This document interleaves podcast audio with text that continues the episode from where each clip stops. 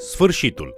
Bine ați venit la studiul nostru al celei mai importante cărți din lume, Cuvântul lui Dumnezeu, adică Biblia.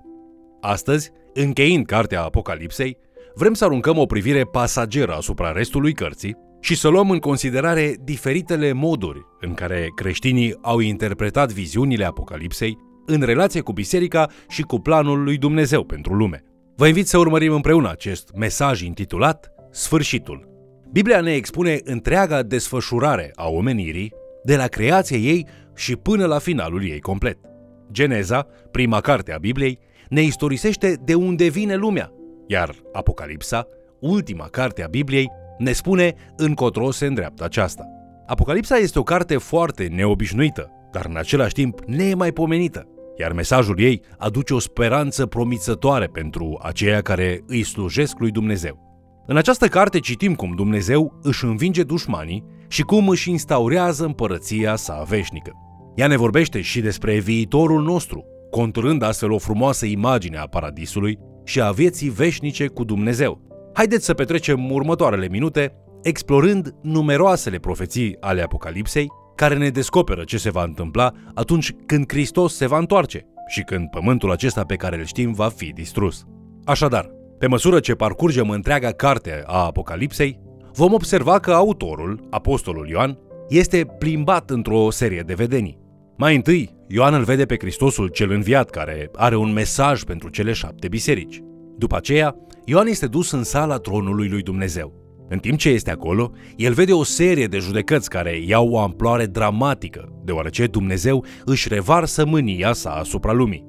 Aceste judecăți sunt împărțite în trei fragmente și cuprind câte șapte obiecte. Mai întâi sunt pecețile, apoi trâmbițele și după aceea potirele. Explicarea acestor judecăți ocupă aproape jumătate din conținutul scrisorii, desfășurându-se pe parcursul capitolelor șase până la șaisprezece. Această vreme a judecății mai este numită și necazul cel mare și durează timp de șapte ani. În tot acest timp, locuitorii pământului se închină fiarei puternice, cunoscută sub denumirea de Anticrist. Ei persecută aprig poporul lui Dumnezeu până când se va întoarce Hristos și îi va salva pe toți aceia care îi aparțin lui. Pe parcursul desfășurării tuturor acestor lucruri ciudate, înspăimântătoare și ieșite din comun, relatate în aceste capitole, există totuși câteva aspecte care sunt atât folositoare, cât și încurajatoare.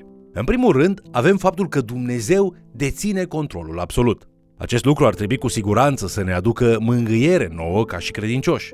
Satana împreună cu anticristul lui și profetul lui mincinos vor duce o luptă care va dura câțiva ani, însă Dumnezeu este întotdeauna cu cel puțin doi pași înaintea lor.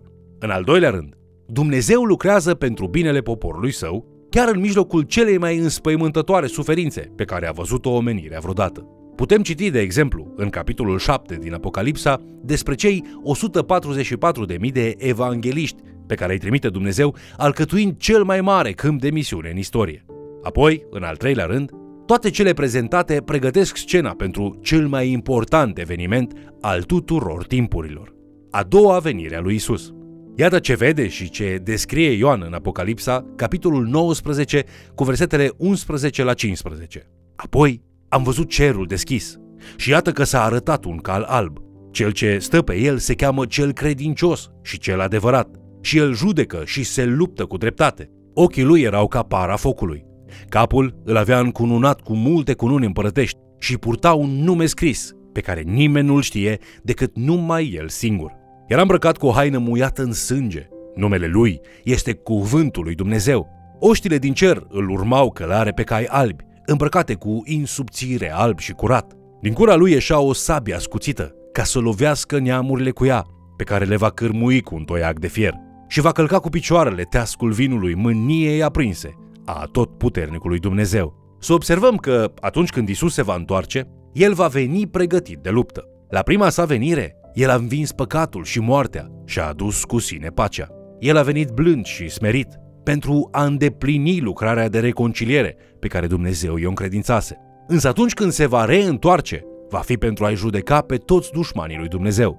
În această vedenie, Ioan îl vede pe Iisus ca mare comandant al unei armate masive. Spre deosebire de războiul nedrept purtat de Satan și de Anticrist, bătălia dusă de Iisus este una îndreptățită. Acest război neprihănit nu este de durată sau forțat ca cel condus de Satana. Versetul cincisprezece ne spune că Iisus va triumfa asupra forțelor reunite ale întregului pământ doar printr-un singur cuvânt. Chiar acest detaliu ne arată încă o dată puterea și autoritatea lui Iisus. Ioan ne spune că atunci când Iisus se va întoarce, va înfăptui trei lucruri. În primul rând, își va înfrânge dușmanii, apoi își va salva poporul și, în al treilea rând, își va instaura împărăția. Iată ce ne relatează pasajul din Apocalipsa, capitolul douăzeci, versetele doi și trei, cu privire la înfrângerea lui Satan. El a pus mâna pe Balaur, pe șarpele cel vechi, care este diavolul și Satana, și l-a legat pentru o mie de ani. L-a aruncat în adânc, l-a închis acolo și a pecetluit intrarea deasupra lui ca să nu mai înșele neamurile, până se vor împlini cei o mie de ani. După aceea trebuie să fie dezlegat pentru puțină vreme. Ni se spune că Satan va fi legat pentru o mie de ani. Ioan continuă să amintească această perioadă de o mie de ani de mai multe ori în capitolul douăzeci.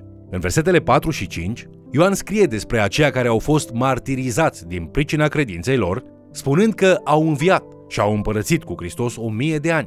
Ceilalți morți n-au înviat până nu s-au sfârșit cei o mie de ani. Apoi, versetul șase continuă să explice că acești sfinți înviați vor fi preoți ai lui Dumnezeu și ai lui Hristos și vor împărăți cu el o mie de ani. Această perioadă este cunoscută sub denumirea de împărăția milenară, deoarece durează un mileniu. După aceea, Satan este eliberat pentru o scurtă vreme și va conduce o revoltă puternică împotriva lui Hristos. Apoi, asistăm la sfârșitul definitiv al lui Satan, al fiarei și al prorocului mincinos, care ne este relatat în versetul zece. Și diavolul care îi înșela a fost aruncat în iazul de foc și de pucioasă, unde sunt fiara și prorocul mincinos, și vor fi munciți zi și noapte, în vecii vecilor. Aceasta este ultima dată când mai auzim de marele nostru inamic.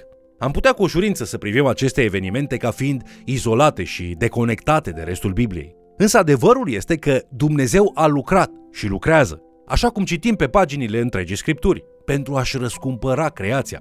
Victoria lui Iisus asupra păcatului și a morții a început de mult, în grădină, doar la câteva clipe după căderea lui Adam, și s-a încheiat pe cruce, atunci când Hristos a suprimat păcatul prin sacrificiul său suprem. Așadar, în aceste vedenii din Apocalipsa, ni se arată că victoria lui Iisus va fi deplină atunci când ultimii săi dușmani vor fi aruncați în iazul de foc. Din acel moment, nu va mai exista păcat. Citim de asemenea că, după ce Iisus îl va judeca pe diavol, toți cei vii și cei morți vor fi judecați. Această judecată finală este cunoscută drept judecata de la scaunul mare și alb. Orice persoană care a murit vreodată va fi înviată și va fi adusă înaintea tronului, pe care îl descrie Ioan în capitolul douăzeci. Oricine nu va avea numele scris în cartea vieții, îi se va alătura lui Satan în iazul de foc. Înțelegem astfel de ce Ioan numește aceasta a doua moarte în Apocalipsa, capitolul douăzeci, cu versetul paisprezece. Chiar dacă această scenă copleșitoare este greu de imaginat, totuși putem să vedem în ea marea speranță pe care ne-o oferă Apocalipsa. Aflăm chiar din primele capitole ale cărții că în timpul în care Ioan scrie Apocalipsa, creștinii se confruntau cu o persecuție puternică, atât din partea evreilor, cât și din partea romanilor. Iisus promisese că se va întoarce, iar acești credincioși erau nerăbdători să îl vadă venind, învingându-și dușmanii. Apocalipsa le-a arătat lor, precum ne arată și nouă astăzi, că Iisus va reveni cu siguranță și va face tot ce a promis. De fapt, El va face chiar și lucruri despre care noi nu știm încă nimic. Biruința Lui va fi deplină, iar tot răul va lua sfârșit. Însă cea mai mare speranță pe care ne oferă Apocalipsa este speranța pe care o avem în Hristos. Să reținem faptul că, deși noi am prescurtat denumirea acestei cărți, numele ei întreg este de fapt Apocalipsa lui Iisus Hristos. Aceasta nu este doar o vedenie despre viitor, ci este o vedenie despre însuși Hristosul. Ioan îl vede pe Iisus mai întâi ca pe Domnul cel înviat, alb, luminos, strălucitor și cu ochii ca para focului. Apoi, Iisus îi se înfățișează ca și cap al bisericii, umblând printre sfeșnicele din cer. În capitolul patru, Iisus apare atât ca miel înjunghiat, dar și ca singurul vrednic să deschidă cartea și să judece pământul. În capitolele șase la nouăsprezece, Iisus este prezentat ca regele biruitor, cel care îi învinge pe toți dușmanii noștri. După aceea, în capitolul douăzeci, Iisus devine rege stăpânitor, deoarece își instaurează împărăția sa. În cele din urmă, în ultimele capitole din Apocalipsa, Iisus apare ca Domn veșnic și ca luceafăr al cerului. Isus este marea noastră speranță. El este Salvatorul, Mântuitorul, Regele și Domnul nostru. Atunci când păcatul și moartea vor dispărea pentru totdeauna, Isus își va îndeplini promisiunea de a face toate lucrurile noi. Citim în Apocalipsa, capitolul douăzeci și unu, cu versetul unu. Apoi am văzut un cer și un pământ nou, pentru că cerul dintâi și pământul dintâi periseră și marea nu mai era. Lui Isus i-au fost date toate lucrurile ca moștenire, iar El ne invită și pe noi, cu bunăvoință, să moștenim împreună cu El toate aceste lucruri. Într-adevăr, este uimitor să cântărim bine următorul aspect. Dacă numele noastre vor fi găsite în Cartea Vieții, atunci vom fi cu El pe veci. Acum, probabil că toate aceste evenimente descrise ridică multe întrebări în mintea noastră, ca de exemplu, când se vor întâmpla aceste lucruri? Cum va arăta raiul? Aceste întrebări și multe altele au răspunsuri simple, însă nu totdeauna amănunțite și complete. În momentul în care ucenicii îl întreabă pe Iisus în pasajul din Matei, capitolul douăzeci și patru, cu versetul trei, când va fi sfârșitul, Iisus le răspunde în versetul treizeci și șase spunând: despre ziua aceea și despre ceasul acela nu știe nimeni, nici îngerii din ceruri, nici Fiul, ci numai Tatăl.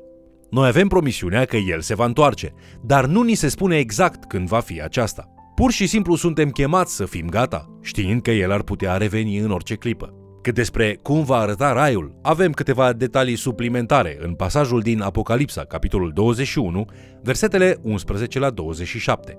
Iată câteva crâmpeie din acest pasaj. Și mi-a arătat cetatea sfântă, Ierusalimul, care coboară din cer de la Dumnezeu, având slava lui Dumnezeu. Lumina ei era ca o piatră prea scumpă, ca o piatră de iaspis, străvezie ca și cristalul. Avea douăsprezece porți și la porți doisprezece îngeri. Zidul cetății avea douăsprezece temelii și pe ele erau cele douăsprezece nume ale celor doisprezece apostoli ai Mielului.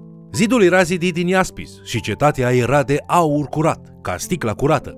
Temeliile zidului cetății erau împodobite cu pietre scumpe de tot felul. Cele doisprezece porți erau douăsprezece mărgăritare. Fiecare poartă era dintr-un singur mărgăritar. Ulița cetății era de aur curat ca sticla străvezie. În cetate n-am văzut niciun templu, pentru că Domnul Dumnezeu, cel atotputernic, ca și Mielul, sunt templul ei. Cetatea n-are trebuință nici de soare, nici de lună ca să o lumineze, căci o luminează slava lui Dumnezeu și făclia ei este Mielul. Ceea ce vedem în această descriere ne taie răsuflarea. Deși împodobit cu pietre și metale prețioase, ceea ce conferă cu adevărat frumusețe orașului este prezența lui Dumnezeu. Slava lui Dumnezeu este cea care oferă strălucire și lumină. Dumnezeu este templul. Vom observa atunci când citim capitolul douăzeci și doi că El este și apa vieții, dar și pomul vieții. Oricât de măreț ni s-ar prezenta raiul, speranța noastră nu stă în faptul că ne vom petrece veșnicia într-un hotel deosebit de frumos sau că vom scăpa de flăcările iadului. Nici de cum. Speranța noastră stă în faptul că vom petrece eternitatea în prezența lui Dumnezeu. Ceva atât de uimitor încât depășește orice înțelegere a noastră. Isus este speranța noastră, promisiunea noastră și moștenirea noastră. În această viață, noi suntem chemați să așteptăm cu credincioșie revenirea sa. Citind cartea Apocalipsa, putem afla că păcatul, moartea și diavolul vor fi toți învinși și aruncați în foc. Putem să avem încredere că Dumnezeu va îndeplini fiecare promisiune făcută de El. El va fi cu noi chiar și atunci când ne vom confrunta cu persecuția. Și tot El se va întoarce pentru a ne salva. Iar dacă vom muri înainte ca El să se întoarcă, atunci ne va învia la o viață nouă. Așadar, concluzionând această lecție de la finalul Bibliei, ar fi potrivit să încheiem cu ultimele cuvinte din Apocalipsa, capitolul douăzeci și doi, versetele șaisprezece la douăzeci și unu. Eu, Iisus, am trimis pe îngerul meu să vă adeverească aceste lucruri pentru biserici. Eu sunt rădăcina și sămânța lui David, luceafărul strălucitor de dimineață. Și Duhul și Mireasa zic vino, și cine aude să zică vino, și celui ce îi este sete să vină, cine vrea să ia apa vieții fără plată. Cel ce adeverește aceste lucruri zice, da, eu vin curând. Amin. Vino, Doamne Iisuse. Harul Domnului Iisus Hristos să fie cu voi toți. Amin. Vă mulțumesc pentru că ați fost alături de noi studiind Cuvântul lui Dumnezeu. Acesta este un ghid util în citirea unei cărți, care este atât fascinantă cât și provocatoare. Mesajul central al lecturii noastre este că noi îl slujim pe Dumnezeul suveran al întregii creații. Suntem săpați în palmele Lui. Și chiar dacă toate forțele omului și ale iadului se înfurie împotriva Lui și împotriva noastră ca slujitori ai Lui, Totul va fi bine dacă rămânem puternici în credință. Vreau să vă mulțumesc pentru că ați fost alături de noi în această călătorie prin Noul Testament. Continuați să ascultați în timp ce studiile noastre continuă în cea mai importantă carte scrisă vreodată. Fie ca harul Domnului să fie cu voi, astăzi, mâine și în veșnicii. Dumnezeu să vă binecuvinteze!